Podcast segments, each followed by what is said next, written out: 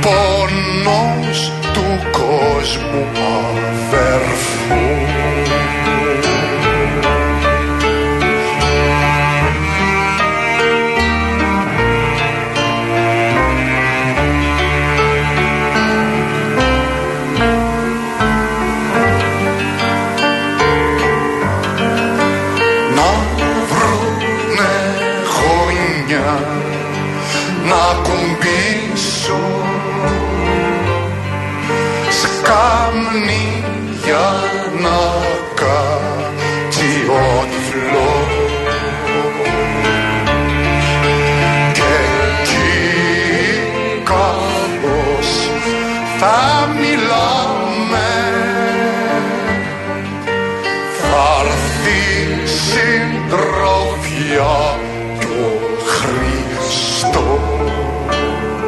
Καλησπέρα, καλησπέρα. Real FM 97 και 8 στην Αθήνα. Αντώνης Μορτάκη στη ρύθμιση του ήχου. Βάσια Κούτρα στο τηλεφωνικό μας κέντρο στο 211-200-8200.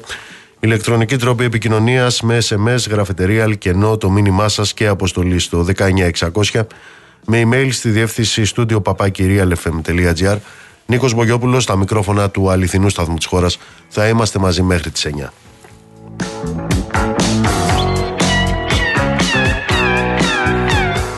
Κυρίε και κύριοι, αυτό το οποίο συμβαίνει με το ναυάγιο ανοιχτά της Πύλου είναι μια τραγωδία. Τουλάχιστον 79 άνθρωποι έχουν χάσει τη ζωή τους, έχουν ανασυρθεί 79 σωροί. Πληροφορίες κάνουν λόγο για εκατοντάδες επιβαίνοντες, πληροφορίες που έχουν έρθει από την Ιταλία κάνουν λόγο ακόμα και για 750 ανθρώπους που ήταν επάνω στο πλοίο Ίδιες πληροφορίες και από την Ιταλία αλλά και από τους ανθρώπους οι οποίοι έχουν ε, διασωθεί και έχουν μεταφερθεί στην ε, Καλαμάτα κάνουν λόγο για γυναικόπαιδα τα οποία ήταν ε, κλειδωμένα και στιβαγμένα στα αμπάρια του πλοίου σύμφωνα με τις ίδιες αυτές μαρτυρίες πάνω από 100 παιδιά επέβαιναν στο πλοίο.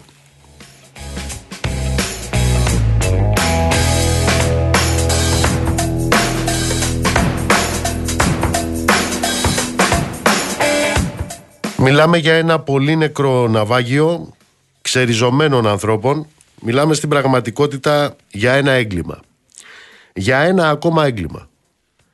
Το οποίο έρχεται να συμπεριληφθεί σε μία λίστα ανάλογων δεκάδων ναυαγίων στη Μεσόγειο και στο Αιγαίο μία βάρβαρη αιματηρή λίστα ο απολογισμός επαναλαμβάνω μέχρι τούτη την ώρα είναι δεκάδες νεκροί.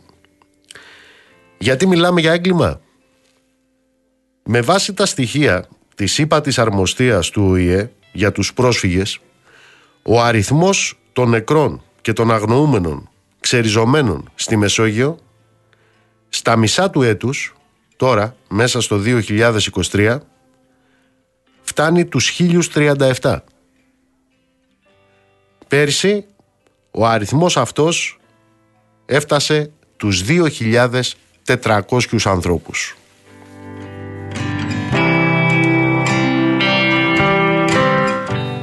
Αυτό συμβαίνει στο έδαφος της Ευρωπαϊκής Ένωσης. Την ε, κρατούσα το Άγιο Δισκοπότηρο του ανθρωπισμού και του πολιτισμού.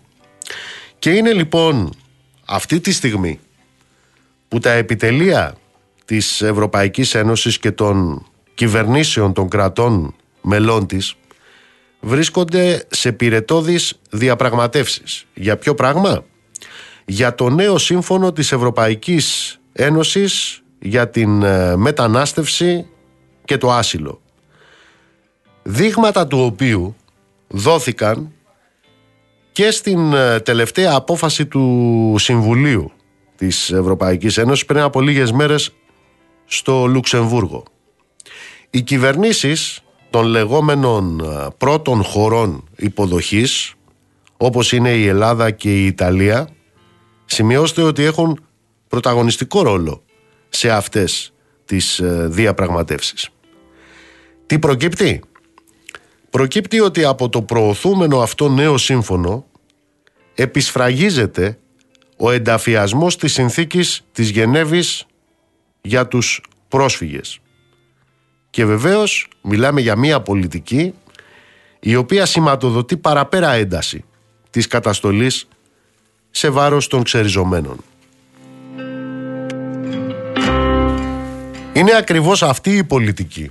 Είναι ακριβώς αυτή η πολιτική της έντασης, της καταστολής με την Frontex, με το ΝΑΤΟ. Θυμάστε που μας έφεραν εδώ το ΝΑΤΟ το 2016-2017 να παριστάνει στο Αιγαίο τον ναυαγοσώστη εκείνον που βοβάρδιζε το ΝΑΤΟ στην ξηρά. Μιλάμε λοιπόν για μια πολιτική ένταση της καταστολής με τη Frontex, με το ΝΑΤΟ, με τους φράχτες, τους ορατούς και τους αόρατους φράχτες, με τον εγκλωβισμό στα στρατόπεδα συγκέντρωσης, τα σύγχρονα Νταχάου δηλαδή, μιλάμε για την πολιτική των απελάσεων και εκείνες τις απαράδεκτες λίστες των λεγόμενων ασφαλών χωρών ανάμεσα στις άλλες, ασφαλής χώρα ξέρετε ποια είναι με βάση την υπάρχουσα συμφωνία για το μεταναστευτικό Ευρωπαϊκής Ένωσης Τουρκίας. Είναι η Τουρκία. Αυτή λοιπόν η πολιτική είναι που γιγαντώνει, που εδρεώνει τη δράση των κυκλωμάτων, των κυκλωμάτων των διακινητών και σπρώχνει αυτούς τους ξεριζωμένους στα ταξίδια του τρόμου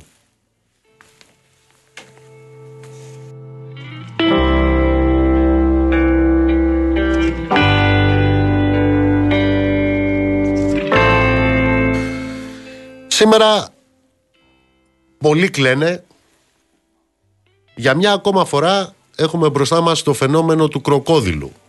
Ξέρετε τι κάνει ο κροκόδιλος. Όταν τρώει τα θύματα του δακρύζει ο κροκόδιλος. Σήμερα λοιπόν έχουμε και πάλι κροκοδίλια δάκρυα και από εγχώριους κροκόδιλους. Και το ερώτημα τι κάνει, είναι τι κάνει ο ελληνικός λαός. Τι επιλογές έχει. Η μία επιλογή είναι να συνηθίσει αυτή την κανονικότητα. Ποια είναι η κανονικότητα. Η κανονικότητα είναι το σχεδόν καθημερινό δελτίο ειδήσεων για νεκρούς και αγνοούμενους μετανάστες και πρόσφυγες στον Εύρο, στο Αιγαίο. Αυτή είναι η κανονικότητα ενός ε, συστήματος που θεωρεί ότι πρέπει να αντιμετωπίζουμε τη ζωή με όρους κόστους και ωφέλους. Αυτή είναι η μία επιλογή. Η άλλη επιλογή είναι ο λαός μας να ορθώσει το ανάστημά του απέναντι σε αυτή την κανονικότητα.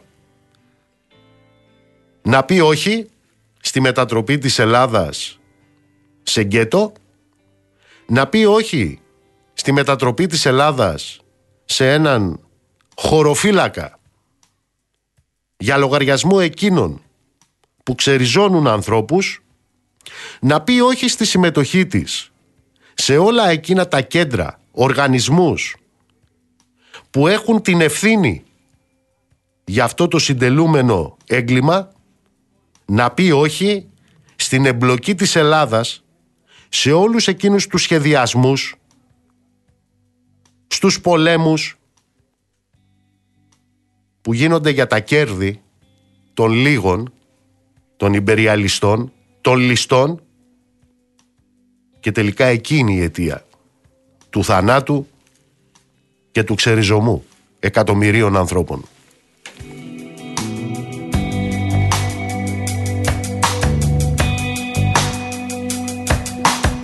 Γιατί ξέρετε, απέναντι σε όλα τα διλήμματα, σε οτιδήποτε εμφανίζουν ως δίλημα σε αυτό το θέμα, τα τεχνητά και τα κάλπικα διλήμματα, η απάντηση είναι μία. Και η απάντηση είναι οι ζωές των ανθρώπων. Αυτή είναι η απάντηση.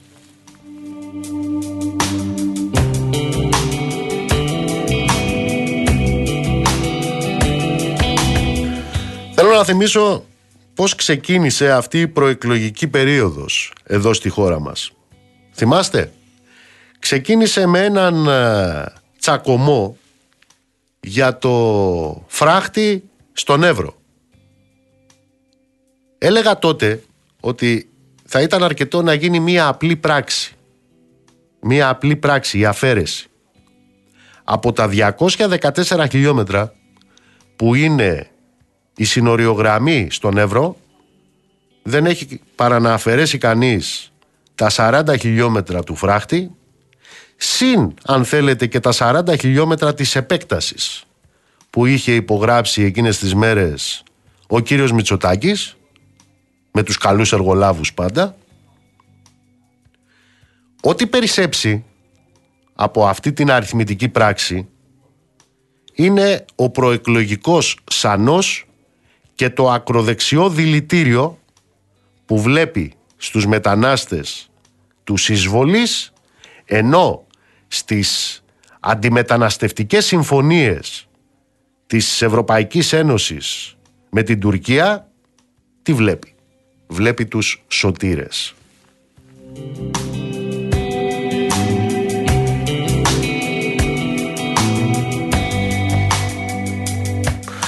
Έλεγα τότε και το επαναλαμβάνω και σήμερα και στον Εύρο όχι 80 χιλιόμετρα 800 χιλιόμετρα να τον κάνετε τον φράχτη και τέσσερις φορές να τον φέρετε βόλτα εκεί στα σύνορα στον Εύρο όπως ο Τραμπ, ε, ο Σάλι Τραμπ να πάτε να ποζάρετε εκεί στην κατασκευή του δεν έχετε παρά να ρίξετε μια ματιά ακριβώς στα ανομολόγητα ενδάλματά σας. Να ρίξετε μια ματιά δηλαδή εκεί στα σύνορα των Ηνωμένων Πολιτειών με το Μεξικό και θα καταλάβετε ακριβώς τόσο εσείς οι κύριοι της ε, κυβερνήσεως όσο και οι άλλοι της Ευρωνατοφρόνου αντιπολιτεύσεως κάτι πάρα πάρα πολύ απλό. Τα διαβατήρια της μετανάστευσης και του δουλεμπορίου που δεν είναι άλλα από την πείνα, από τη φτώχεια, από τους βομβαρδισμούς, από την ελευθερία, εσείς τα σφραγίζετε. Όσο για τα σύνορα που τα προστατεύετε από μετανάστες, εσείς, οι νατόφρονες, εσείς πάλι τα έχετε κάνει σουρωτήρι. Και από μέσα και από έξω. Έχοντας μετατρέψει όλη την επικράτεια σε ένα φαίο νταμάρι. Για να ασκούνται και να δρούν από τα βομβαρδιστικά, τα αεροπλανοφόρα και τα ντρόουν των Αμερικάνων μέχρι οι συνεκπαιδευόμενοι νατοικοί σύμμαχοι της Τουρκίας. Για να δουλεύουν εδώ μέσα, στα σύνορα, τη μέσα μεριά των σύνορων, από τη Frontex μέχρι οι πολεμικές μηχανές του Ισραηλινού κράτους τρομοκράτη.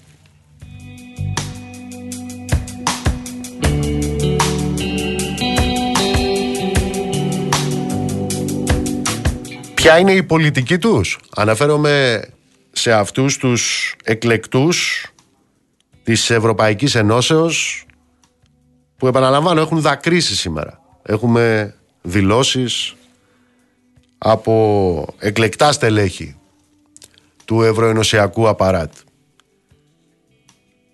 Ποια είναι η τακτική τους; Η τακτική τους στα αρμόδια όργανα της Ευρωπαϊκής Ένωσης ήρθε στη δημοσιότητα. Την έφερε πριν από λίγες μέρες στο περιοδικό Πολίτικο και επιβεβαιώθηκε μετά στα όσα έγιναν στο Συμβούλιο Κορυφής. Αποκαλύφθηκε λοιπόν πως μία από τις βασικές συζητήσεις που διεξάγονται για την αντιμετώπιση, έτσι το λένε, για την αντιμετώπιση του μεταναστευτικού τι είναι; Είναι η κοστολόγηση των μεταναστών. Δηλαδή, να χρεώνονται χώρες που δεν δέχονται μετανάστες, όπως για παράδειγμα η Πολωνία ή η Ουγγαρία εκεί του φασίστα, του Ορμπάν, με το αντίστοιχο ποσοστό που στοιχίζει η διαβίωση ενός μετανάστη ή πρόσφυγα που δεν θα κάνει αίτηση ασύλου. Δηλαδή, πώς έχουν κάνει με τους ρήπους, με το εμπόριο ρήπων, πλήρωνε και ρήπαινε.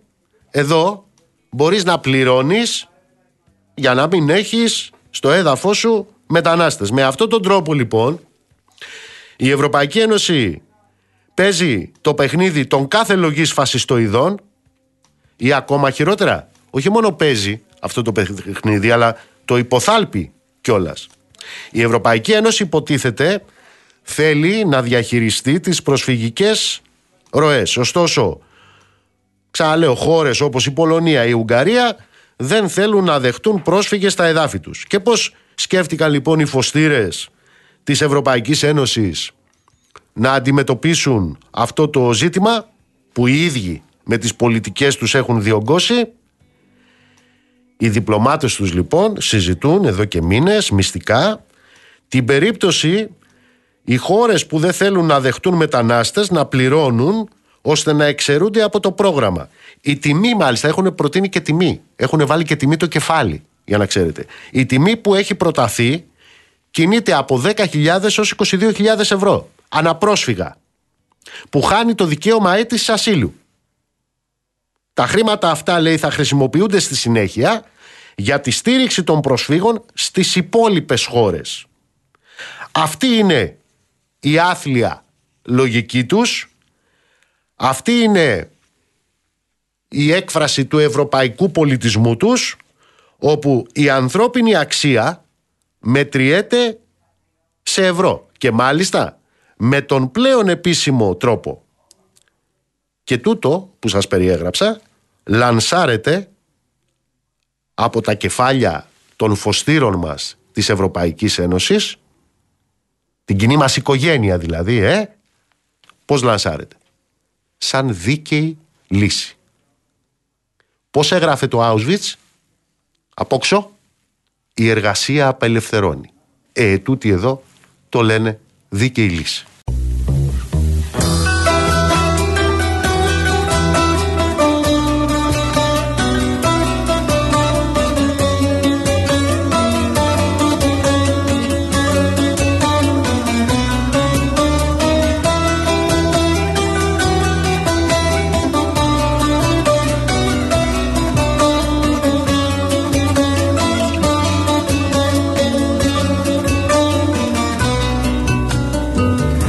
Σαν το μετανάστη στη δική σου γη. Μέρα νύχτα λύνεις, δένεις στην πληγή. Κι όλα γύρω ξένα, κι όλα πετρωμένα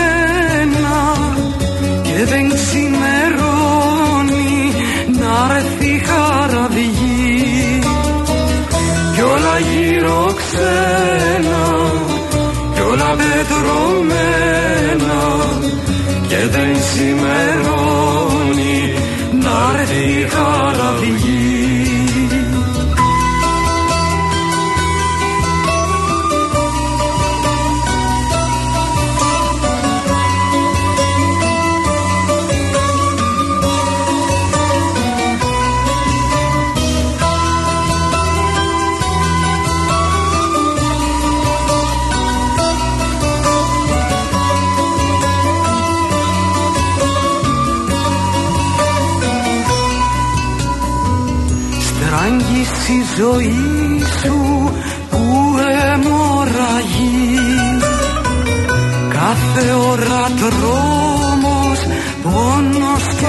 κραυγή Και σ' ακούν οι ξένοι κι ο αδελφός σωπαίνει Αχ Αχ δεν είναι άλλη πιο βαθιά πληγή. Και σ' ακούν οι ξένοι κι ο αδελφός σωπαίνει Αχ δεν είναι άλλη πιο βαθιά πληγή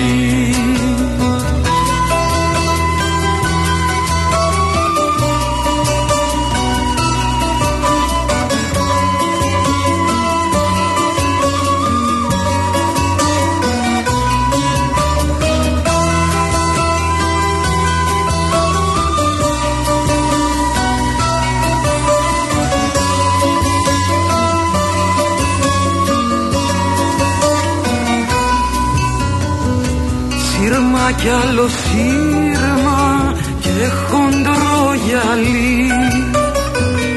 Μάτωσε ο ήλιος την Ανατολή. Και λες κι αναστενάζεις λευτεριά φωνάζει. Μα η ελπίδα μαύρο άπιαστο πουλί και λες κι αναστενάζεις λευτεριά φωνάζεις μα η ελπίδα μαύρο άπιαστο πουλί Να στείλω τους χαιρετισμούς μου στο Νιόνιο του Μπακάλι, στη Μαρία, στον Κώστα, στον Κωνσταντίνο, σε εσάς τους δυο, σε εσάς τα δυο σκουπίδια αναφέρομαι, που ακόμα και τώρα, ε, μπροστά σε αυτό το κακό, μπροστά σε αυτή την τραγωδία, έχετε το σθένος, το ανάστημα, την ανθρωπιά, να είσαστε μπροστά σε έναν υπολογιστή και να στέλνετε μηνύματα εδώ στην εκπομπή του τύπου ναι μεν αλλά σε ό,τι αφορά τους μετανάστες. Εγώ να σας πω, μόλις τελειώνετε την αποστολή του μηνύματος, να μην ξεχνάτε σαν καλοί χριστιανοί να κάνετε το σταυρό σας. Σκουπίδια. Σε ό,τι αφορά όλους τους υπόλοιπους ξέρουμε ότι τίποτα και κανείς δεν ε, πρόκειται να αποτρέψει τους ανθρώπους που απειλούνται με αφανισμό από την αναζήτηση δρόμων για τη διασφάλιση της ζωής. Οι διεθνείς οργανώσεις εκτιμούν ότι τα επόμενα χρόνια ο αριθμός των προσφύγων θα ξεπεράσει τα 500 εκατομμύρια. Επαναλαμβάνω, τα 500 εκατομμύρια. Η δυστυχία, η πείνα, ο φόβος, η ανελευθερία, αυτά θα είναι πάντα. Το διαβατήριο για την αναζήτηση της ελπίδας, της τροφής, της ασφάλειας. Αυτή είναι η ιστορία της ανθρωπότητας. Ένα καραβάν σαράι που ποτέ δεν σχηματίστηκε από χόμπι, αλλά πάντα από ανάγκη. Και τώρα ερχόμαστε στην Ελλάδα. Η Ελλάδα δεν έχει προκύψει στο δρόμο αυτών των ανθρώπων ως τουριστική επιλογή. Έχει προκύψει ως γεωγραφική επιλογή. Έχει προκύψει ως πέρασμα που την ταρίφα του δεν την καθόρισαν οι ίδιοι οι μετανάστες, οι πρόσφυγες. Την ταρίφα την έχουν καθορίσει οι δουλέμποροι. Οι άνθρωποι αυτοί δεν έρχονται εδώ για διακοπές. Δεν έρχονται για διακοπές οι μετανάστες στην Ελλάδα. Όλοι τους έχουν να διηγηθούν την ίδια ιστορία. Είναι η ιστορία της ανέχειας, είναι η ιστορία της φτώχειας, είναι η ιστορία του πολέμου, είναι η ιστορία των πολιτικών διώξεων. Ξέρετε, είναι η ίδια ιστορία που διηγούνταν και οι δικοί μας μετανάστες. Στις στοές του Βελγίου, στα εργοστάσια της Γερμανίας, στην ξενιτιά της Αμερικής και της Αυστραλίας.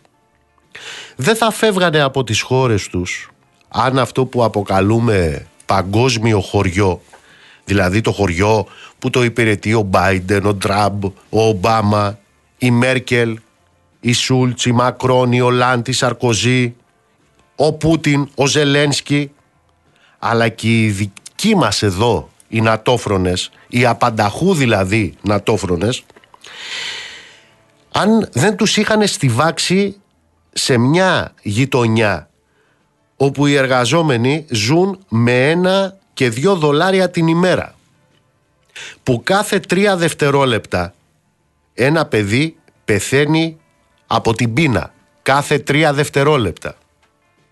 Αυτό συμβαίνει. στο παγκόσμιο χωριό μας.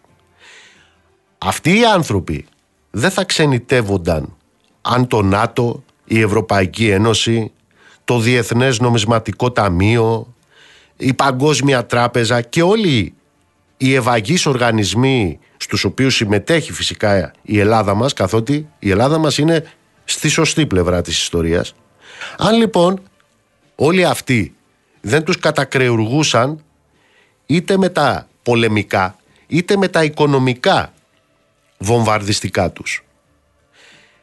Επομένως, όσοι κύριοι και κυρίες με προσποιητή αθωότητα διακινούν εκ μέρους του εγχώριου αστικού πολιτικού συστήματος εκείνα τα και εμείς τι φταίμε ή, και, ή τα άλλα ε; και εμείς τι μπορούμε να κάνουμε να το πούμε πολύ απλά να τα αφήσουν αυτά. Διότι όλοι τους είτε ευθέως είτε σε επίπεδο συμβολισμών εκτοξεύουν με όρους συνοριοφύλακα το δηλητήριο της ξενοφοβίας, του εθνικισμού και της μισαλοδοξίας. Φταίνε αυτοί στους οποίους αναφέρομαι. Φταίνε. Λοιπόν, φταίνε γιατί πρώτον είναι με το ΝΑΤΟ και την Ευρωπαϊκή Ένωση. Τι κάνουν αυτοί; Εξανθρωπίζουν πληθυσμούς. Πώς το κάνουν; Εξανθρωπίζουν πληθυσμούς είτε δολοφονώντας τους είτε προκαλώντας την εκδίωξη από τα εδάφη τους. Φταίνε αυτοί στους οποίους αναφέρομαι. Ναι, φταίνε. Και φταίνε γιατί λένε ψέματα. Ψεύδονται ασύστολα όταν ισχυρίζονται ότι το πρόβλημα της μετανάστευσης θα λυθεί με μέτρα αστυνομικά, με καταστολή, με στρατοκρατικά κόλπα, με φράχτες και με άλλα τέτοια, χωροφυλακίστικα. Λοιπόν, ποτέ και πουθενά δεν λύθηκε έτσι το θέμα.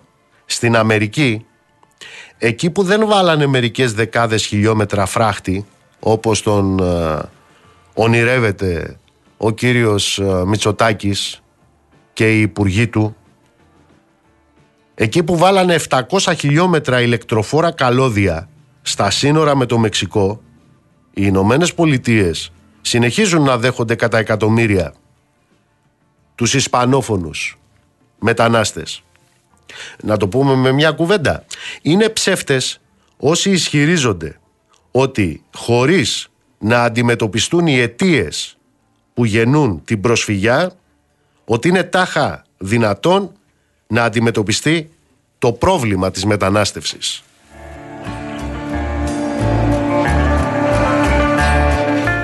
Και δεν είναι μόνο ψεύτες, είναι και διπλά επικίνδυνοι. Αφενός γιατί η αστυνομοκρατία και η στρατοκρατία που προτείνουν εις βάρος των μεταναστών και των προσφύγων δεν σταματάνε έξω αλλά τελικά στοχεύουν στην ομιμοποίηση τέτοιων πρακτικών κατά του συνόλου του εχθρού λαού. Αφετέρου, γιατί θέλοντας να αποπροσανατολίσουν και να ξεστρατήσουν τη λαϊκή οργή από την πολιτική τους δεν έχουν καμία αναστολή να ταΐζουν ακόμα και το φίδι του ρατσισμού. Δηλαδή τι κάνουνε, πάνε να φορτώσουν τα δεινά της ελληνικής κοινωνίας που οι ίδιοι προκαλούν στους πρόσφυγες και στους μετανάστες. Όταν όμως χρειάζονται μετανάστες εργάτες αποφασίζουν με κοινή υπουργική απόφαση όπως έκαναν φέτος να έρθουν 168.000 τέτοιοι ξένοι εργάτες.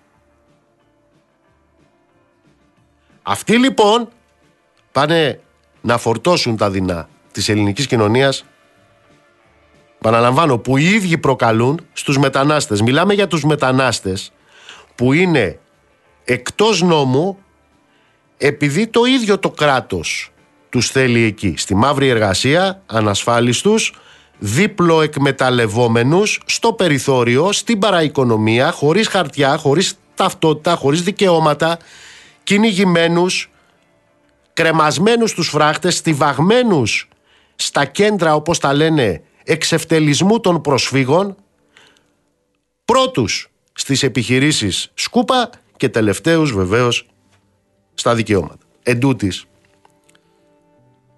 υπάρχουν και οι καλόπιστοι άνθρωποι. Οι καλόπιστοι άνθρωποι που λένε κάτι πρέπει να γίνει. Αυτό λένε καλόπιστα οι άνθρωποι στις γειτονιές, στην Αθήνα, στον Εύρο, στα νησιά και πράγματι κάτι πρέπει να γίνει. Όμως αυτό το κάτι δεν μπορεί να είναι εφαλτήριο του φασισμού.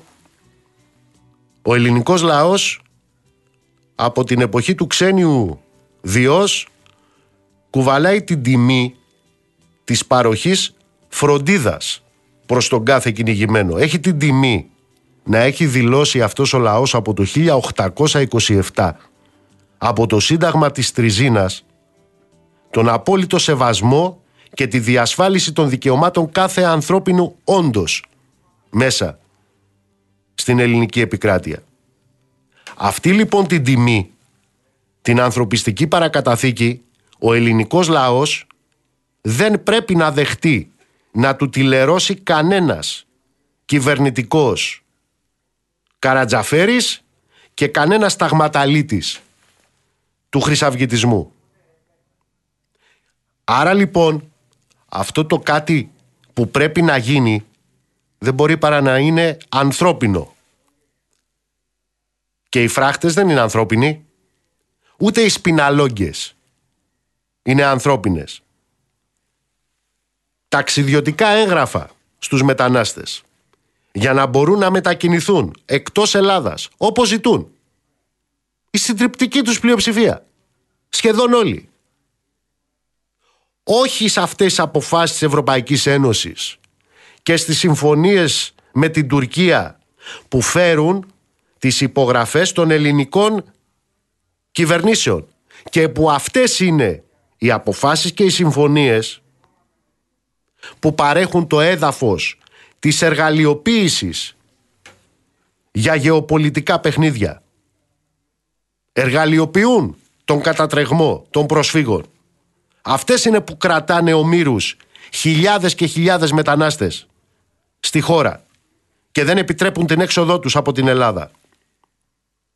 Απόδοση όλων των κοινωνικών, εργασιακών δικαιωμάτων σε πρόσφυγες και μετανάστες, απόδοση στο κεφάλαιο, ολιγάρχες τους λένε αυτούς, στη Ρωσία, εδώ τους λέμε ευεργέτες, της ευθύνης που τους αναλογεί.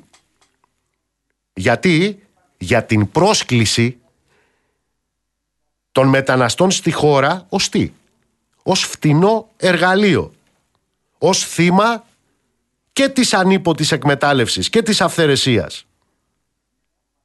Δημιουργία αντί για κροκοδίλια δάκρυα, δημιουργία δημόσιων, οργανωμένων, ανθρώπινων χώρων υποδοχής και όχι στρατόπεδα συγκέντρωσης. Και φυσικά, αγώνας για μια Ελλάδα που δεν θα γίνεται συνεργός. Μια Ελλάδα που θα υψώνει φωνή σε αυτή την περίπτωση θα γίνεται φράχτης η Ελλάδα κατά των εγκλημάτων που διαπράττονται σε αυτές τις χώρες. Εκεί από που έρχονται οι κυνηγημένοι.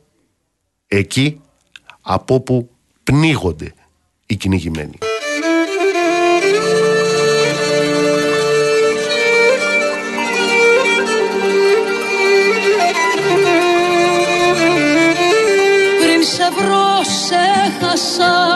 Μια στιγμή δεν ξέχασα. Το ποτάμι μάτωσε η αγάπη δάκρυσε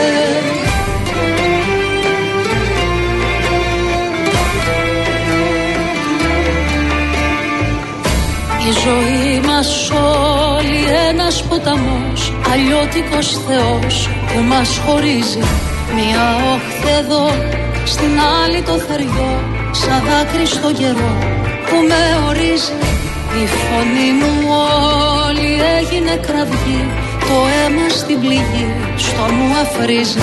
Μια όχθη εδώ, στην άλλη το θεριό Σαν δάκρυ στον καιρό που με ορίζει.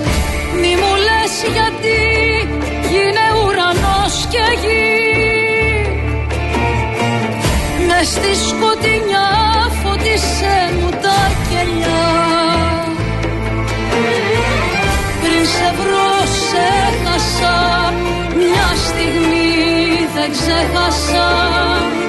Το ποτάμι μάτωσε Η αγάπη δάκρυσε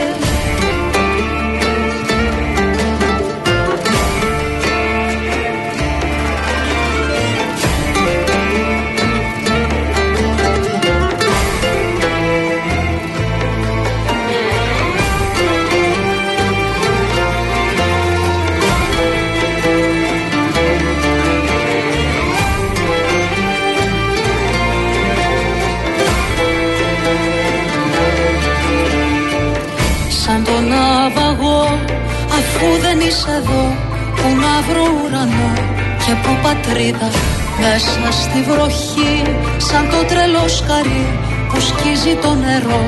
Χωρίς ελπίδα Νιώσε τη στιγμή Πριν έρθει η αυγή Με μίσος και οργή Σαν καταιγίδα Σαν τον άβαγο. Αφού δεν είσαι εδώ Που να βρω ουρανό Και που πατρίδα Μη μου λες γιατί γίνε ουρανός και γη μες στη σκοτεινιά φωτίσε μου τα κελιά. Πριν σε βρω σε χάσα Μια στιγμή δεν ξέχασα. Το ποτάμι μάτωσε Η αγάπη δάκρυσε. Μη μου λες γιατί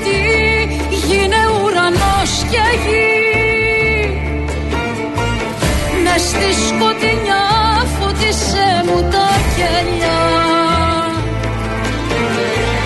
Πριν σε βρω σε χάσα Μια στιγμή δεν ξέχασα. Το ποτάμι μάτωσε Η αγάπη δάκρυσε Κυρίες και κύριοι, ε, ο κίνδυνος ε, είναι η τραγωδία, η ήδη υφιστάμενη τραγωδία, να είναι πολλαπλάσιων διαστάσεων. Αυτή την ώρα κάνει το γύρο στα μέσα μαζικής ενημέρωσης, κάνουν το γύρο φωτογραφίες. Υπάρχουν φωτογραφίες από το αλλιευτικό, λίγη ώρα πριν από την ε, βήθησή του. Σύμφωνα με αυτές τις φωτογραφίες, οι φωτογραφίες δείχνουν ανθρώπους να είναι κατά εκατοντάδες στιβαγμένοι σαν τα τσαμπιά πάνω στο, πάνω στο πλοίο.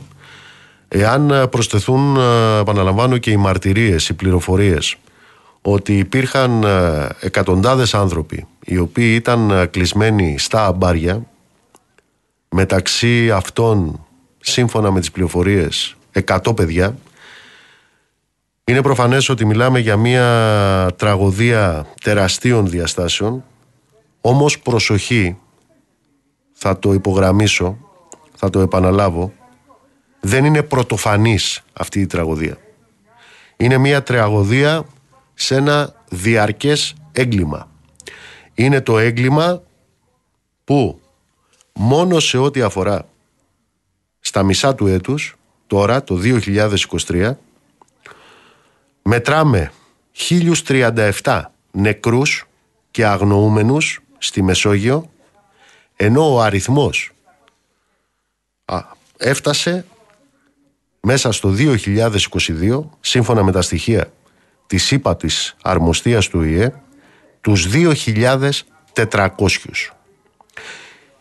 Και όπως συμβαίνει σε κάθε έγκλημα, υπάρχει φίτης, υπάρχει φωνιάς, υπάρχει δολοφόνος.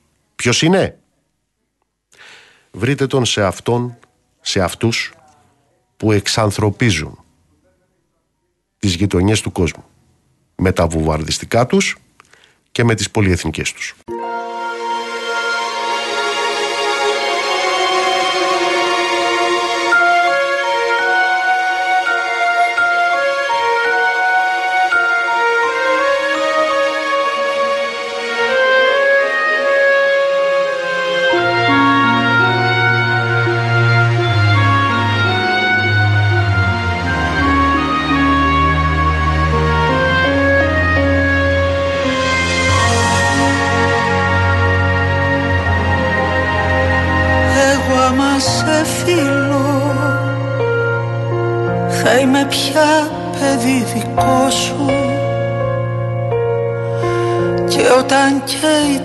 Το μέτωπό σου εγώ θα σε φίλω και θα σου παίρνω τον καημό σου.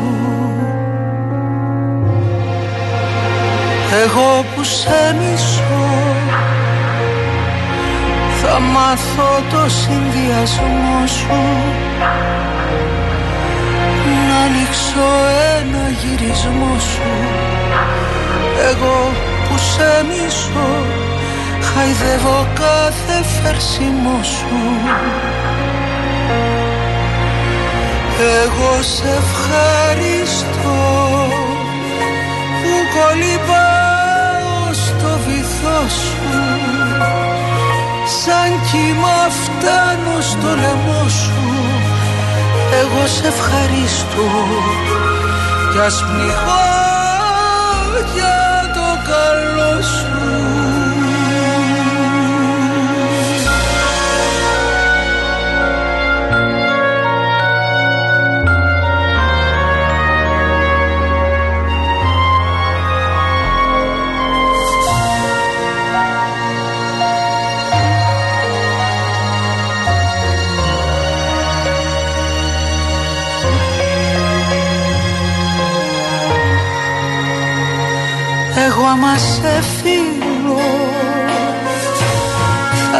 πια παιδί δικό σου. Και όταν καίει το μέτωπό σου εγώ θα σε φίλω και θα σου παίρνω τον καημό σου. Εγώ σε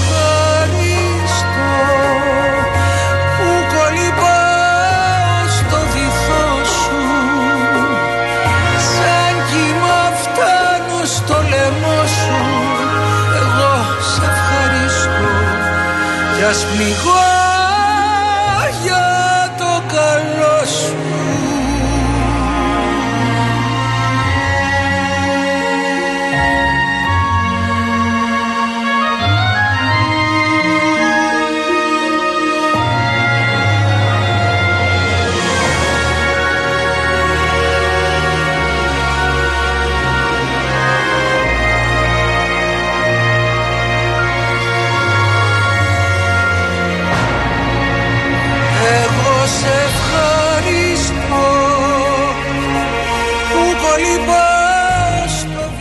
Καλησπέρα, καλησπέρα σε όσους μπήκατε τώρα στη συχνότητα. Δεύτερη ώρα της εκπομπής Real FM 97 και 8 στην Αθήνα. Είναι μια πολύ δύσκολη μέρα, είναι μια τραγική μέρα. Έχουν επιβεβαιωθεί 79 θάνατοι. Υπάρχουν φόβοι για εκατοντάδες νεκρούς ε, στο αλλιευτικό που μετέφερε μετανάστες και βυθίστηκε ανοιχτά της ε, Πύλου. Τον ευχαριστώ πάρα πολύ που είναι εδώ μαζί μας. Είναι ο κύριος Νίκος Αλεξίου, είναι εκπρόσωπος του Υπουργείου Ναυτιλίας. Κύριε Αλεξίου, καλησπέρα. Καλησπέρα σας. Έχετε εικόνα πού βρισκόμαστε; Όπως αναφέρατε και εσείς, έχουμε δυστυχώς αναστήρει 79 σωρούς ε, και έχουμε διασώσει 104 ε, συνανθρώπους μας. Οι τέσσερις των οποίων είχαν μεταφερθεί και με σούπερ πούμα στην Καλαμάτα για, τις, ε, για την παροχή των πρώτων βοηθειών καθώς ε, παρουσίασαν συμπτώματα υποθερμίας. Ε, Κανείς εκ των διασωθέντων ε, ή των σωρών δεν έφεραν σωστικό εξοπλισμό και αυτό είναι ένα τραγικό γεγονός. Από εκεί και πέρα οι έρευνες συνεχίζονται. Ε, στην ε, γνωστή αυτή θαλάσσια περιοχή 47 ναυτικά μίλια ανατολικά της Πύλου, ε, από περιπολικά σκάφη του λιμενικού σώματος, ναυαγωστικά, καθώς και από παραπλέοντα. Ε, εξακολουθεί να υπάρχει ελικόπτερο στο σημείο, ενώ με το εν συνεχεία θα σηκωθεί και σε 130, ούτως ώστε να μπορέσει με φωτοβολίδες και διάφορα άλλα ε, φω- φωτεινά συστήματα να βοηθήσει τις έρευνες που θα γίνουν και, και κατά τη διάρκεια της νύχτας. Έχουν επιβεβαιωθεί μέχρι τώρα, βεβαίως, κύριε Αλεξίου, μιλάγαμε για πληροφορίες. Ωστόσο, δόθηκαν στη δημοσιότητα μια σειρά φωτογραφίες λίγο πριν την ε, βήθηση του αλλιευτικού που δείχνουν εκατοντάδες ανθρώπους να είναι στιβαγμένοι σαν τα Βασικά είναι την τσαμπιά. ώρα, του, την ώρα του εντοπισμού του από το εναέριο μέσω του λιμενικού σώματος οι φωτογραφίες. Ε, είχαν ε, περιέλθει σε γνώση δική σας αυτές οι πληροφορίες δηλαδή για τον αριθμό των ανθρώπων ε, μπορούμε να μ, θεωρούμε βάσιμα αυτά που έρχονται από Όπως- την Ιταλία για Όπως βλέπετε πάνω και από στη 700 φωτογραφία, ανθρώπους. Ναι. Μιλάμε, μιλάμε για ένα αλληλευτικό σκάφος το οποίο είναι περίπου 25 με 30 μέτρα το, και όπως βλέπετε στο εξωτερικό κατάστρωμα είναι γεμάτο με κόσμο. Πόσο κόσμο αντιστοίχως έχει στα αμπάρια δεν είναι εφικτό να το μπορούμε να το εκτιμήσουμε. Ε, ξέ, υποθέτουμε ότι αντιστοίχως θα έχει αρκετό κόσμο και εκεί. Αλλά δεν μπορώ να πει κάποιο ακριβή αριθμός, όπω αντιλαμβάνεστε. Το λέω γιατί μαθαίνουμε ότι οι άνθρωποι οι οποίοι διεσώθησαν ε, είπαν σε γιατρούς, ε, έδωσαν αυτή την πληροφορία. Μιλούσαν ακόμα και για 100 παιδιά που ήταν στιβαγμένα στα, στα αμπάρια. Το, το γεγονός ότι εδώ και αρκετές ώρες είμαστε στους ίδιους αριθμούς ό,τι αφορά τις ορούς αλλά και τους διασωθέντες αυτό σας προβληματίζει; Εμείς θα εξακολουθήσουμε παρόλες τις συνθήκες να επιτηρούμε και να προσπαθήσουμε να βρούμε είτε διασωθέντες ε, είτε δυστυχώς άλλες ορούς. Το σημείο εκεί στη θάλασσα είναι όντως είναι ε, μεγάλο το βάθος; Ε, από ό,τι φαίνεται υπάρχει μια λάθος εκεί, οπότε ναι, είναι αρκετά βαθύ. Ο καιρός πώς είναι κύριε Αλεξίου, βοηθάει στις έρευνες; Είναι καλός, 2 με 3 από χώρη, ναι. Είναι καλός ο καιρός. Θέλω να σας ευχαριστήσω θερμά κύριε Αλεξίου. Και εγώ, και εγώ. Χαιρετώ.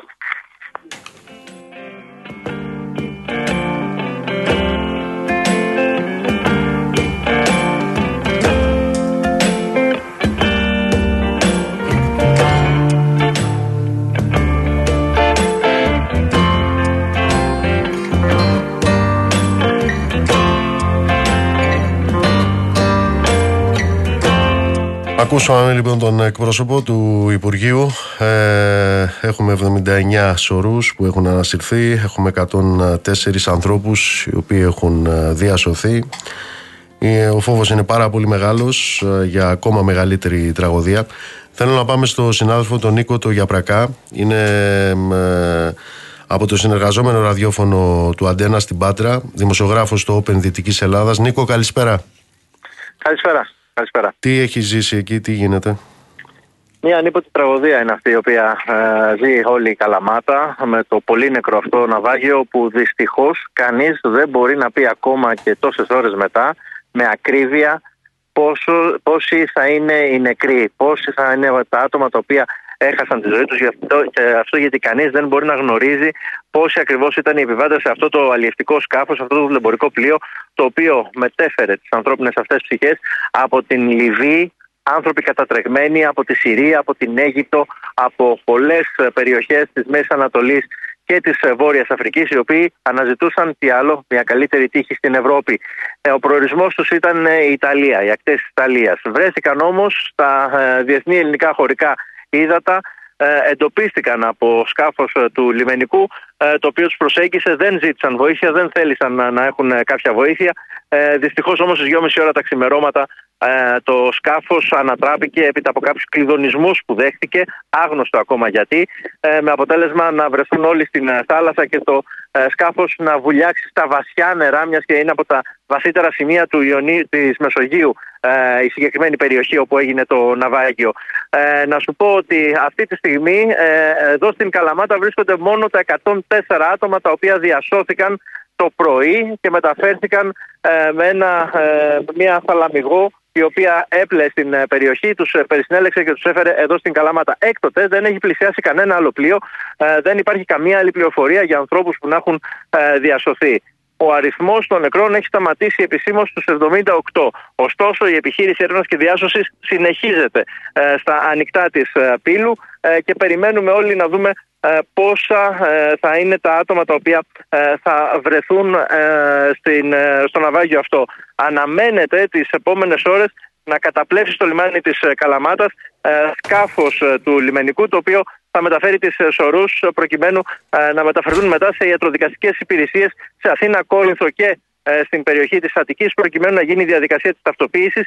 Ήδη έχουν ε, ληφθεί δείγματα DNA από τους ανθρώπους οι οποίοι έχουν διασωθεί, ενώ υπάρχουν και πληροφορίες ότι υπάρχουν τηλεφωνήματα από ανθρώπους από τις περιοχές από όπου ξεκίνησαν οι μετανάστες, αλλά και από την Ευρώπη ακόμα, που μιλάνε και ρωτούν για το αν έχουν διασωθεί μικρά παιδιά.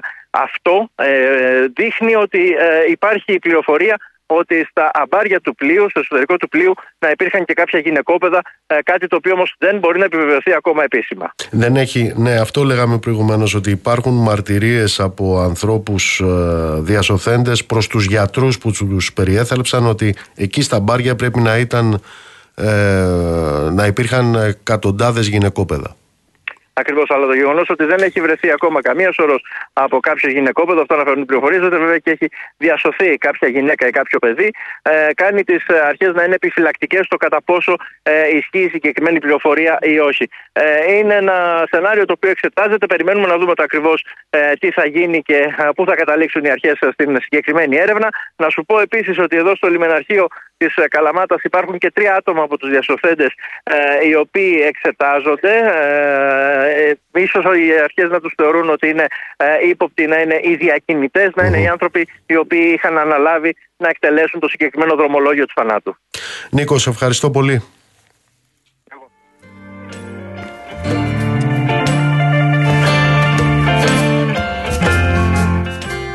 Αυτά λοιπόν είναι τα νεότερα από αυτή την φοβερή τραγωδία. Θα συνεχίσουμε να παρακολουθούμε το θέμα και με τη βοήθεια των παιδιών στη σύνταξη, στον Real. Λοιπόν, πάμε να αλλάξουμε θέμα. Σύση Σταυροπυράκου. Σύση μου, γεια σου. Καλό απόγευμα, Νίκος, όσο καλό και αν είναι. Δεν είναι.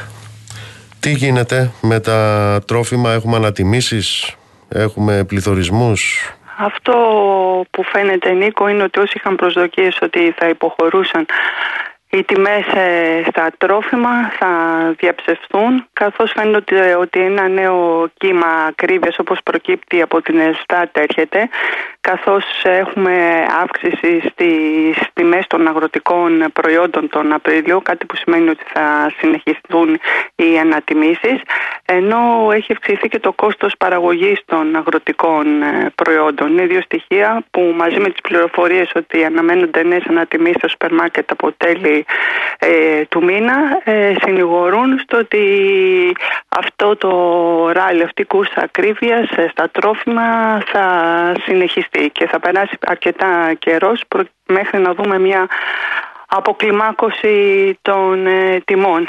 Ε, σήμερα ο Υπηρεσιακός Υπουργός Οικονομικών, ο Θόδωρος Πελαγίδης, έκανε μια σχετική τοποθέτηση. Προέβλεψε ότι δεν θα υπάρξει σημαντική υποχώρηση των ε, τιμών, ε, καθώς οι βασικές ε, πρώτες ύλες, που είναι εκείνες που καθορίζουν ε, σε μεγάλο βαθμό τις τιμές των τροφίμων, παρουσιάζουν πολύ μικρή υποχώρηση. Αυτό οδηγεί τις τιμές σε άνοδο και θα περάσει όπως σου ανέφερα και νωρίτερα αρκετός ε, καιρός μέχρι να αποκλιμακωθούν. Ε, αυτή είναι η εικόνα. Βλέπουμε δηλαδή ότι ο πληθωρισμός, ο γενικός δείχτης ε, πέφτει όπως είδαμε και την προηγούμενη εβδομάδα με, σύμφωνα με τα στοιχεία που ανακοινώθηκαν αλλά τα τρόφιμα συνεχίζουν τη δική τους ε, πορεία δημιουργώντας προβλήματα στους οικογενειακούς ε, προϋπολογισμούς. 12 στοιχεία για τζίρους επιχειρήσεων. Ήταν τα στοιχεία της ε, Ελστάτ, ε, αυτά που ανακοινώνει η Ελληνική Στατιστική Υπηρεσία, από την οποία φαίνεται ότι φρέναρε ο τζίρος των επιχειρήσεων ε, τον Απρίλιο περίπου 2% είναι η μείωση του τζίρου. Βέβαια στο σύνολο του πρώτου τριμήνου υπάρχει μια αύξηση περίπου 8,5%. Αυτό θα φανεί τον επόμενο μήνα. Είναι κάτι συγκυριακό ή δείχνει ότι αρχίζει να υπάρχει πρόβλημα λόγω και του πληθωρισμού. Σε ό,τι αφορά τα. κάπου πήρε το μάτι μου λοξά, πρέπει να πω αλήθεια. Ε, έχουμε τα στοιχεία, έχουμε νέα, νέες οφειλές ε, προς την εφορία στο Ναι, είναι τα στοιχεία που ανακοίνωσε η Ανεξάρτητη Αρχή Δημοσίων ε, Εσόδων ε, που δείχνει ότι επί της ουσίας ότι η συσσόρευση οφειλών στην εφορία συνεχίζεται χωρίς ουσιαστική πτωτική τάση. τα στοιχεία αφορούν το πρώτο τετράμινο του έτους, δηλαδή είναι έως και τον Απρίλιο και από τα οποία προκύπτει ότι έχουν δημιουργηθεί φρέσκες οφειλές, δηλαδή τη φετινή χρονιά περίπου 2,5 δισεκατομμύρια ευρώ. Ε, είναι ένα σημαντικό ποσό που δείχνει ότι δεν υπάρχει απομείωση. Δηλαδή συνεχίζουν να συσσωρεύονται οφειλές. Επίσης ε, το σύνολο των οφειλετών αγγίζει, ε, ξεπερνάει μάλλον τα 3,5 εκατομμύρια την ώρα που με κατασχέσεις καταθέσεων ή και πληστηριασμούς ακινήτων απειλούνται περίπου ίσως και περισσότεροι από 600.000 φορολογούμενοι που έχουν ληξιπρόθεσμα χρέη άνω των 500 ευρώ προς το δημόσιο. Ε, αυτό δείχνει Νίκο και την αποτυχία των ρυθμίσεων ε, των δύο ρυθμίσεων δηλαδή τον, ε, της αναβίωσης των 120 δόσεων ε, και την, ε, το, της ρύθμισης που αφορά τα νέα χρέη των 36 και 72 καθώς ε, όλα οι πληροφορίες που έχουμε δείχνει ότι είναι πολύ μειωμένο το ενδιαφέρον ε, και οι φορολογούμενοι αποφεύγουν να εντάξουν τις οφειλές τους στις ρυθμίσεις. Μα αν θυμάμαι καλά το συνολικό ληξιπρόθεσμο χρέος που έχει ενταχθεί σε κάποια ρύθμιση είναι μόλις στο 4% σύση; Στην εφορία είναι τόσο, ναι. Μόλις το 4%. Μόλις το 4%. Ναι, ναι. Μάλιστα. Έγινε εσύ μου, σε ευχαριστώ πολύ. Yes.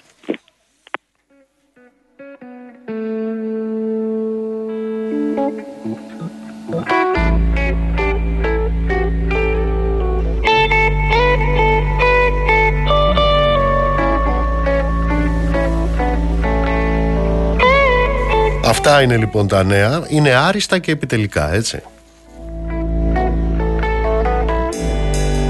Μην ανησυχείτε όμως γιατί ξέρετε ε, έχουμε τις 30 πρώτες από τις εισηγμένες ε, στο χρηματιστήριο εταιρείες μας οι οποίες ε, μέσα στο πρώτο μόνο τρίμηνο του 2023 τώρα δηλαδή που αυξάνουν τα φέσια στην εφορία τώρα που 3.700.000 αφημοί χρωστάνε στην εφορία έχουμε όμως 30 ε, εισηγμένες στο χρηματιστήριο που στο πρώτο τρίμηνο του 2023 αύξησαν τα κέρδη τους κατά 170% σε σχέση με το αντίστοιχο τρίμηνο του 2022.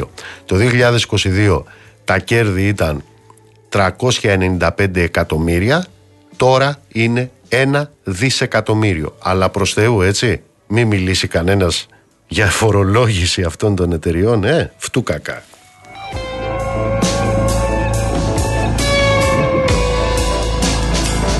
Η ληστεία δε σε ό,τι αφορά τις ε, τράπεζες και τους ε, τραπεζίτες πρέπει να σας πω συνεχίζεται η διαφορά ανάμεσα στο επιτόκιο καταθέσεων τι παίρνει δηλαδή κάποιος ο οποίος έχει καταθέσει λεφτά στην τράπεζα και τα επιτόκια που παίρνουν οι τράπεζες για τις χορηγήσεις η διαφορά είναι 5.000%. 5.000%. 0,1 είναι η απόδοση για τον καταθέτη πάνω από 5% σε μέσους όρους αυτά τα οποία ρουφάνε οι βδέλες, συγγνώμη, οι τράπεζες θέλω να πω.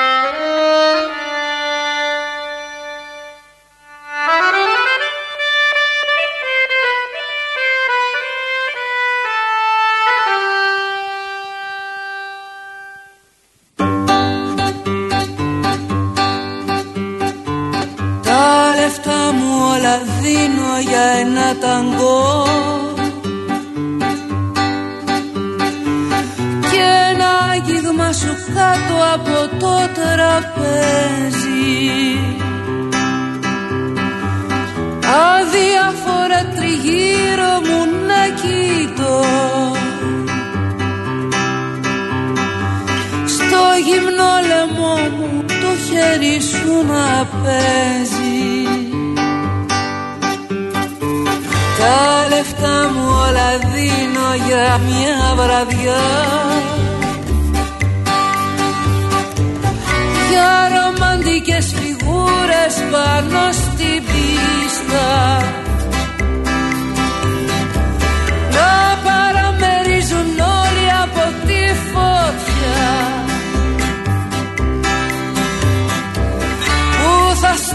το κορμί μας στο πρίμα μιστά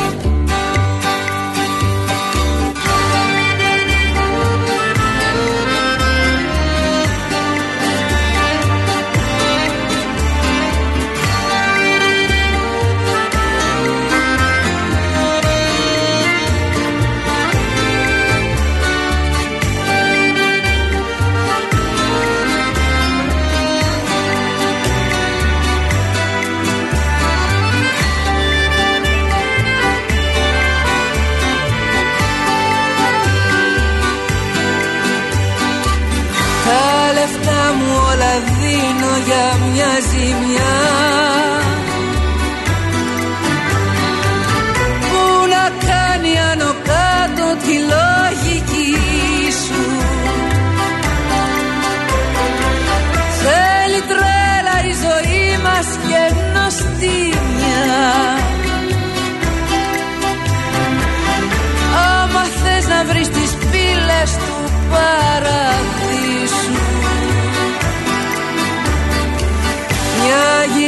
γυναίκα, ένας άντρας και ένας θεός Ένας έρωτας θεός να μας σημαδεύει Να σου δίνω τα φιλιά στον κεριό το φως Να στείλω χαιρετισμούς στη Μαρία στο Μόντρεαλ. Γεια σου Τζένι, καλησπέρα στον Μπαοκάρα. Εσύ που μου στέλνεις μηνύματα εκεί από την τρύπα, να την αλλάξεις σε ποντικό τρύπα να πας. Αυτή σου ταιριάζει. Καλησπέρα στον Γιώργο στην Πράγα, καλησπέρα στον Αποστόλη, στη Χριστίνα, στον Τάκη. Λοιπόν, δεν πέρασαν ούτε 24 ώρες από την ανακοίνωση του Συνδικάτου Μετάλλου και της ε, ναυπηγικής βιομηχανίας στην Ελλάδα που προειδοποιούσε ότι χρειάζεται άμεσα να γίνουν όλες οι απαραίτητες ενέργειες από το Υπουργείο και τους ελεγκτικούς μηχανισμούς πριν θρηνήσουμε νέα θύματα στο βωμό του κέρδους των εργοδοτών και έχουμε έναν ακόμα νεκρό. Αυτή τη φορά στο Λαύριο μιλάμε για έναν εργάτη 45 χρονών, πατέρα δύο παιδιών που σκοτώθηκε την ώρα που εκτελούσε εργασία δίτη σε επιθεώρηση σε πλοίο. Πάμε στη τηλεφωνική μας γραμμή. Είναι ο κύριος ε, Μάης Μέντης, είναι ο πρόεδρος του Εργατικού Κέντρου στο Λαύριο. Κύριε Μέντη, καλησπέρα. Καλησπέρα κύριε Βογιόπουλε και στους ακροατές που μας αγούνε. Τι συνέβη πάλι σήμερα, κακιά μοίρα και σήμερα; Ε, να πούμε εδώ ότι ε, δυστυχώς ε, μέσα σε λίγες μέρες καλούμαστε να τα ξαναπούμε, να συνομιλήσουμε ε, τηλεφωνικά για ένα ακόμα τραγικό περιστατικό. Το οποίο φυσικά θα βαπτιστεί και αυτό ε, η κακιά η μοίρα, η κακιά η ώρα. Όμως ε, η πραγματικότητα είναι αυτό που και εσείς είπατε πριν από λίγο, αυτό που προειδοποιούσε και προειδοποιεί και το Συνδικάτο Μετάλλου και το Εργατικό Κέντρο και όλα τα συνδικάτα τα ταξικά το τελευταίο διάστημα, όλο και πιο επιτακτικά, ότι ε, θα πρέπει να πάρθουν μέτρα προστασίας της ανθρώπινης ζωής στους χώρους εργασίας. Αλλιώς, δυστυχώς, θα αφήνουμε ε, θύματα όπως ε, έγινε και σήμερα το πρωί σε μια ε, μπορούμε να πούμε εργασία η οποία γίνεται συνήθε, είναι σύνηθι εργασία στα πλοία που είναι στη Ράδα. Αυτή είναι η πραγματικότητα. Η πραγματικότητα είναι ότι εδώ και τώρα πρέπει να στελεχωθούν όλες αυτές οι υπηρεσίες που θα παρακολουθούν και θα ε, ε, δίνουν ε, την κατεύθυνση για τα μέτρα ασφάλειας των εργαζομένων στους χώρους εργασίας. Πείτε μου κύριε Μέντι, έχουν απαντηθεί τα ερωτήματα που έχουν τεθεί από την ΜΕΜΕΝ, από την Παλαινίνη Ένωση των Μηχανικών; Γιατί βλέπω στην ανακοίνωσή της ότι τίθενται μια σειρά ζητήματα για το, πούσο, για το κατά πόσο ε, υπήρξε εφαρμογή των προβλεπόμενων ε, διαδικασιών που καθορίζονται σε ό,τι αφορά τα συστήματα ασφαλείας. Έχουν υπάρξει απαντήσεις σε αυτές τις ε, αιτιάσεις της ΠΕΜΕΝ. Κοιτάξτε να δείτε, απαντήσεις σε πρώτη φάση δεν έχουμε. Το ζήτημα είναι ότι είναι προφανέστατο ότι εδώ πέρα έχουν γίνει ε, δεν έχουν πάρθει τα σωστά μέτρα ασφαλείας. Όπως θα δείτε και στην ανακοίνωση που έχει βγάλει η ΠΕΜΕΝ, η οποία μια παρόμοια έβγαλε και το εργατικό κέντρο μετά από λίγο, είναι ε, ε, προφανέστατο ότι δεν πρέπει να έχουν τηρηθεί η σωστή διαδικασία των μέτρων ασφάλειας όταν γίνεται τέτοια εργασία. Ε, δεν πρέπει να υπήρχε πλέγμα ε, μέσα στη, εκεί που ε, δυστυχώς εγκλώβησε τον ε, άτυχο συναδελφό μας. Ε, δεν πρέπει να υπήρχε και πίσω επόπτη πάνω στο ε, εν ας πούμε, για να δίνει και να, έχει, να είναι στη συνεννόηση με τους, με τους δίτες που είναι κάτω.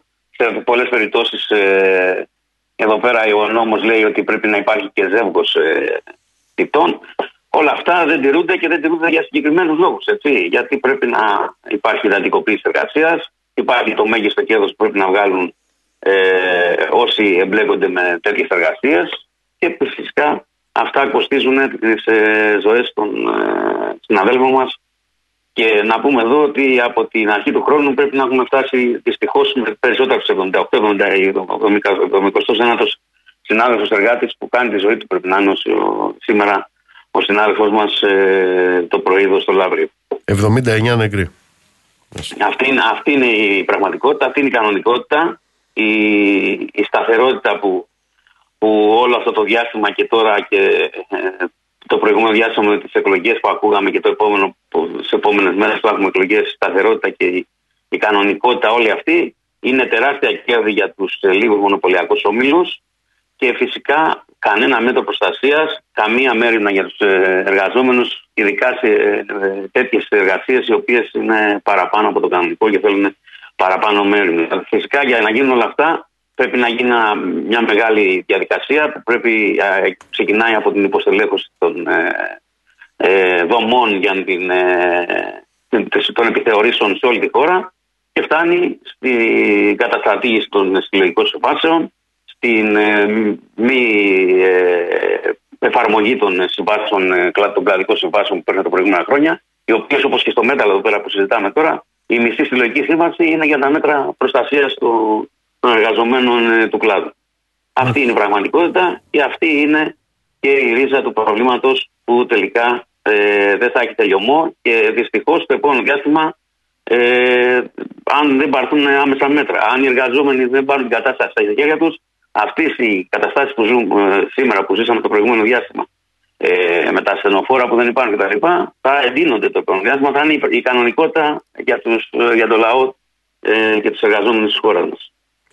Κύριε Μέντι, ευχαριστώ θερμά. Να είστε καλά, καλή συνέχεια.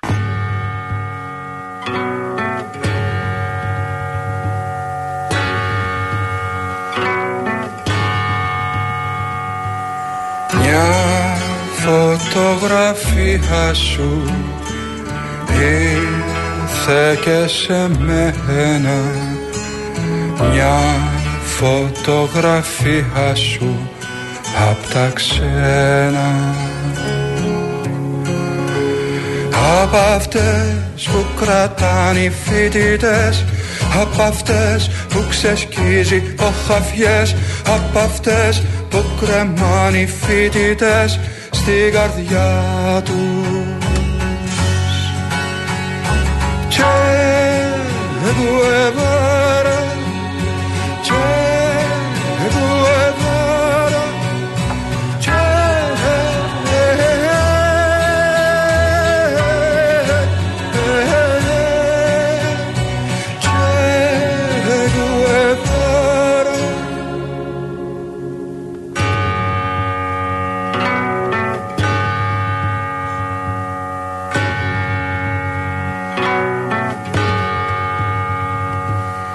Κλείσε το παράθυρο Σφράγισε τις πόρτες. Τρέμω για τον άνθρωπο με τις πότες.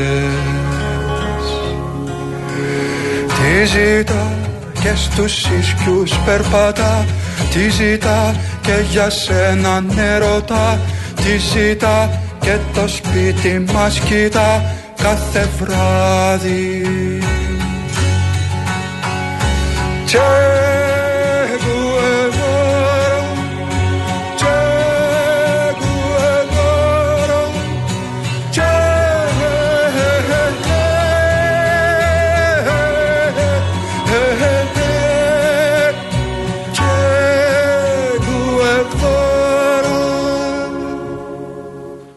Σήμερα συμπληρώνονται 95 χρόνια από τη γέννηση του Τζεκεβάρα στις 14 Ιουνίου του 1928 όταν ο Τσε εχμαλωτίστηκε και δολοφονήθηκε στις 8 προς 9 Οκτώβρη του 1967 στη Βολιβία δεν είχε συμπληρώσει καν τα 40 του χρόνια.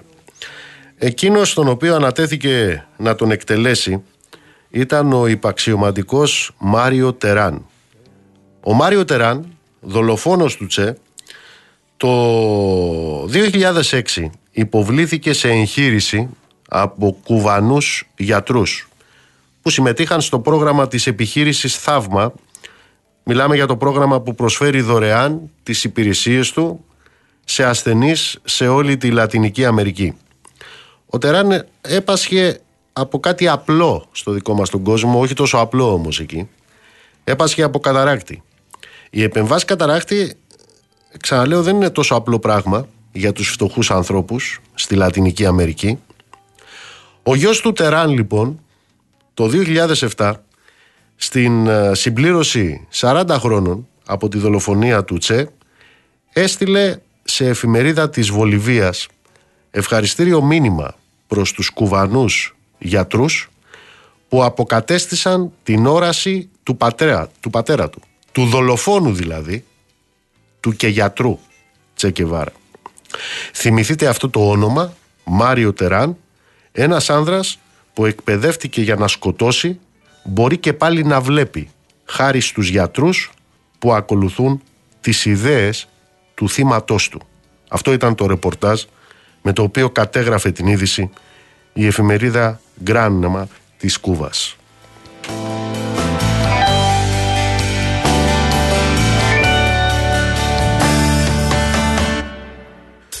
Ήταν λοιπόν ε, στις 8-9 Οκτώβρη του 67 που ο κομμαντάντε Τζέκε Βάρα θα περνούσε στο πάνθεον των αθανάτων της ιστορίας με διαβατήριο την πίστη του στις πεπιθήσεις του.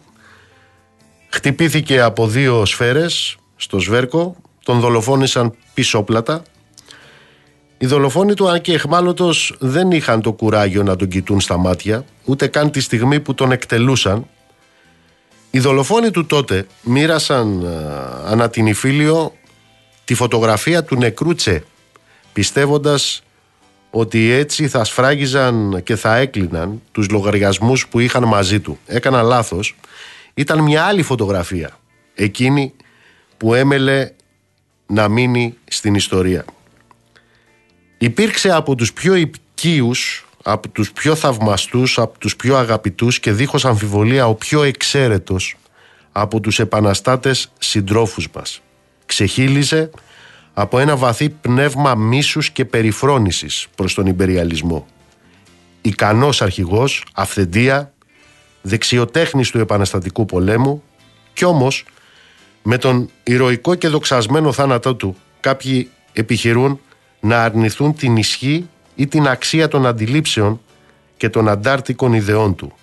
Μπορεί να πεθάνει ο δεξιοτέχνης Κύρια όταν η τέχνη του είναι τόσο επικίνδυνη όσο η επαναστατική πάλι, αλλά εκείνο που με κανένα τρόπο δεν θα πεθάνει, είναι η τέχνη στην οποία αφιέρωσε τη ζωή του και την ευφυΐα του. Αυτά ήταν μερικά από τα λόγια του Φιντέλ Κάστρο στον επικίδιο για τον Τζέκεβάρα.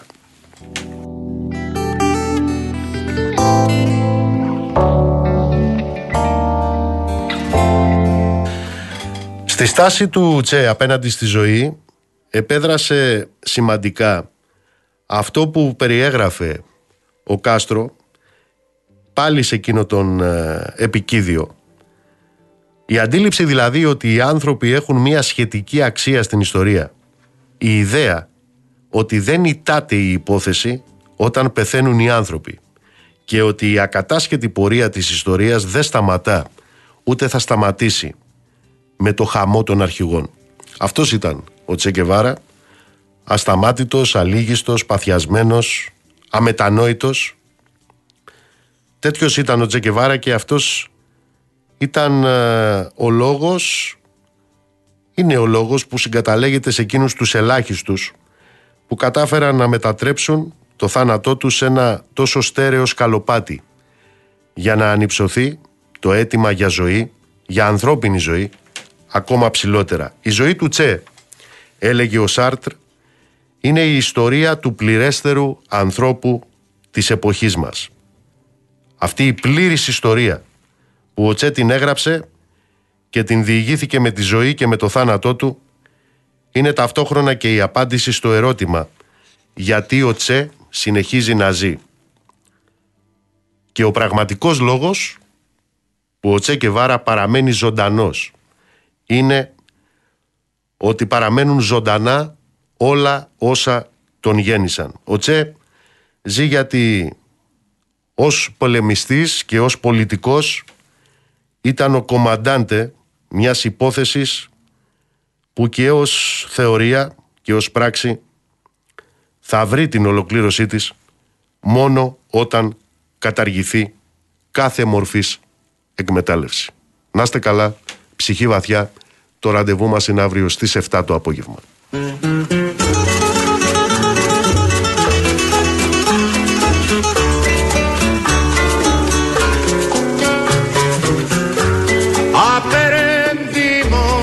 quererte desde la histórica altura donde el sol de tu bravura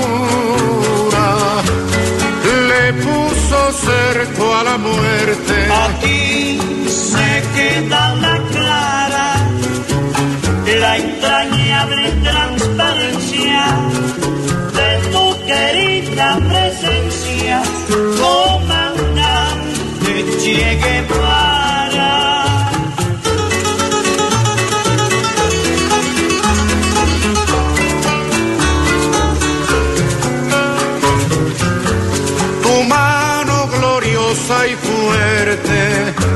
Sobre la historia dispara cuando todo Santa Clara se despierta para verte. Aquí se queda la clara, la entrañable transparencia de tu querida presencia, comandante Che Guevara.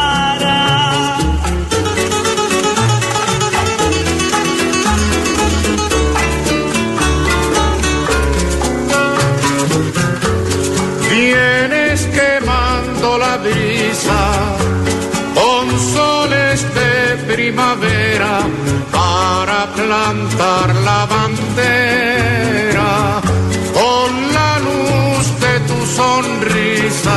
Aquí se queda la clara, la entrañable transparencia de tu querida presencia, comandante Che Guevara.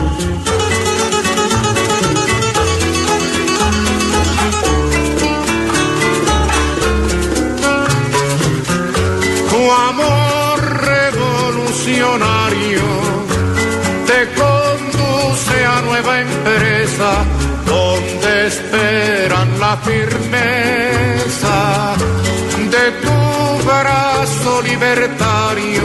Aquí se queda la clara, la entrañable transparencia de tu querida presencia, comandante Che Guevara.